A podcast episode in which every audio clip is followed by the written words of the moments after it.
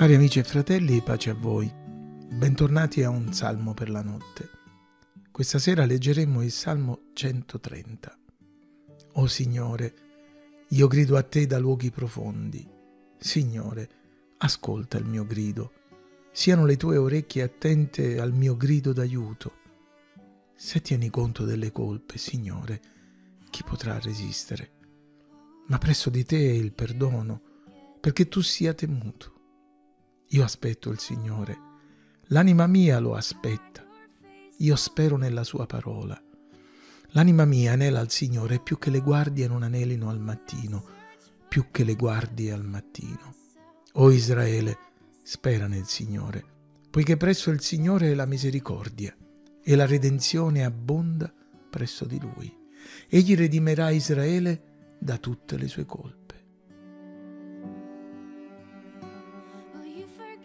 Il nostro salmo è conosciuto come salmo penitenziale e descrive la sofferenza causata dalla colpa e attenuata dalla richiesta straziante e urgente di perdono. È il salmo che rivela sia l'apprensione del castigo, sia la fiducia nella bontà e nella grazia di Dio. Quanti peccatori penitenti si sono sentiti sollevati dal conoscere questa verità celebrata in maniera stupenda anche dal profeta Malachia. Quale Dio è come te, che perdoni l'iniquità e passi sopra alla colpa del resto della tua eredità? Egli non serba la sua ira per sempre, perché si compiace di usare misericordia. Egli tornerà ad avere pietà di noi, metterà sotto i suoi piedi le nostre colpe e getterà in fondo al mare tutti i nostri peccati. Ringraziamo il Signore per averci provveduto, mediante la completa opera di Cristo, quel perdono che ci libera non solo dalla colpa, dall'iniquità e dal potere del peccato, ma che ci mette in una relazione privilegiata e straordinaria con Lui. Il nostro salmo però è anche il canto dell'attesa, celebrata nel versetto 6. L'anima mia anela al Signore, più che le guardie non anelino al mattino, più che le guardie al mattino. Fra le tante cose che la vita frenetica delle città ci impedisce non solo di godere, ma anche di vedere, c'è l'alba, la nascita del sole. Quanti di noi sanno veramente dov'è il levante, da dove sorgerà il sole domattina? I moderni telefoni ci dicono precisamente il quando, ma il dove è un po' più difficile capirlo. Quando aspetti qualcosa è più facile, o almeno meno difficile aspettarlo, sapendo da dove arriverà. Non dimenticherò mai, quando ero bambino e crescevamo con mio fratello e i nostri genitori, che non distante dalla casa colonica dove abitavamo c'era un bivio con una grossa pietra, almeno la ricordo così, dalla quale si poteva osservare in lontananza chi veniva a casa nostra.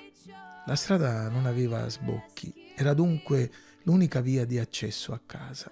Non dimenticherò mai quando una delle volte papà, ritornando a casa perché lavorava fuori, avanzava con una scatola voluminosa sulle spalle. La gioia di vederlo arrivare sarebbe già stata sufficiente, ma vederlo giungere con quell'inaspettato carico fu troppo bello.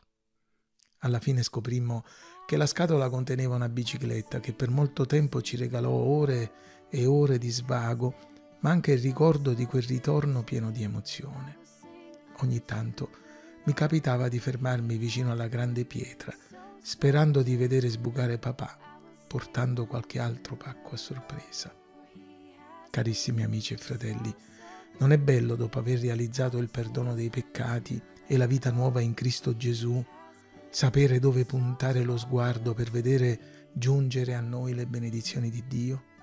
Sia ringraziato il Signore perché quando guardammo alla croce come gli israeliti al serpente di rame, il peso del nostro peccato rotolò e fummo istantaneamente liberi dalla colpa e dalla paura di vivere e non solo di morire.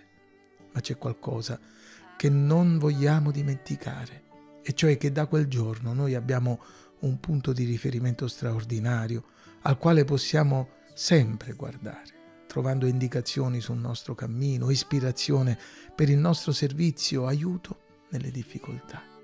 Se abbiamo imparato a guardare a Gesù, colui che è il sole della giustizia, nelle cui ali c'è guarigione. Che Dio ci aiuti.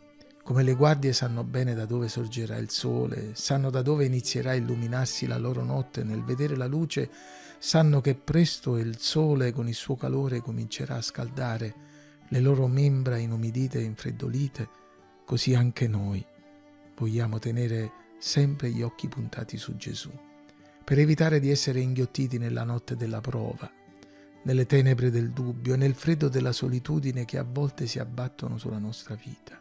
Sì, come le guardie cercano l'alba, noi vogliamo cercare Cristo Gesù, nella meditazione e nella devozione personale, nella comunione fraterna e nell'adorazione, nella consacrazione, nella santificazione e nel servizio al Signore.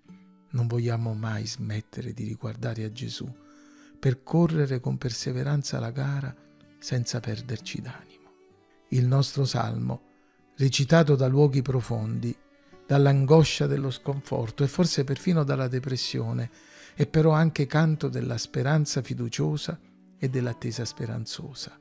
Oggi esso ci incoraggia a guardare al cielo, sapendo che dal cielo ben presto Gesù ritornerà, sapendo che ben presto ci incontreremo con Lui nell'aria, per poi stare con Lui nel cielo per tutta l'eternità.